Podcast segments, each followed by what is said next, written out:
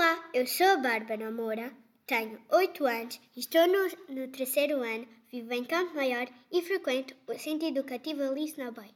Gosto muito de ler os livros aconselhados pela Biblioteca do Centro Educativo.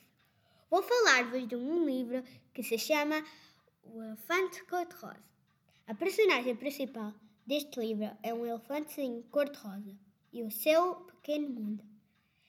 Ela é, é cor-de-rosa porque vive no, noutra galáxia e noutro sol.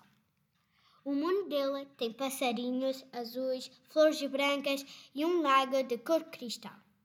Este elefante tem outros amigos, rosas, e, go e gostam de dançar juntando as suas trombas.